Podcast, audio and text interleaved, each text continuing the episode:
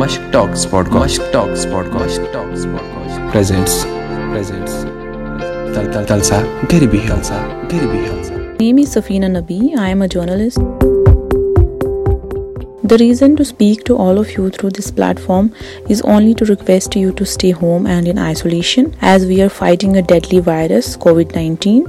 Also, let me remind you that in any testing situation, women start worrying a lot about children, family, and forget to take care of their own health. In this testing time, requesting all the women to take care of your health as it is equally important. I urge you to take care of your hygiene and diet as well.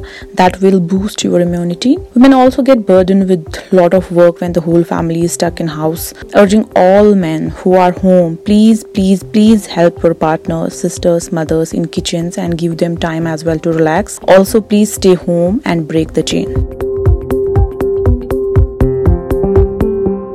Follow us on Spotify Google podcast radio public anchor reverse Facebook Instagram Twitter at the Mushk talks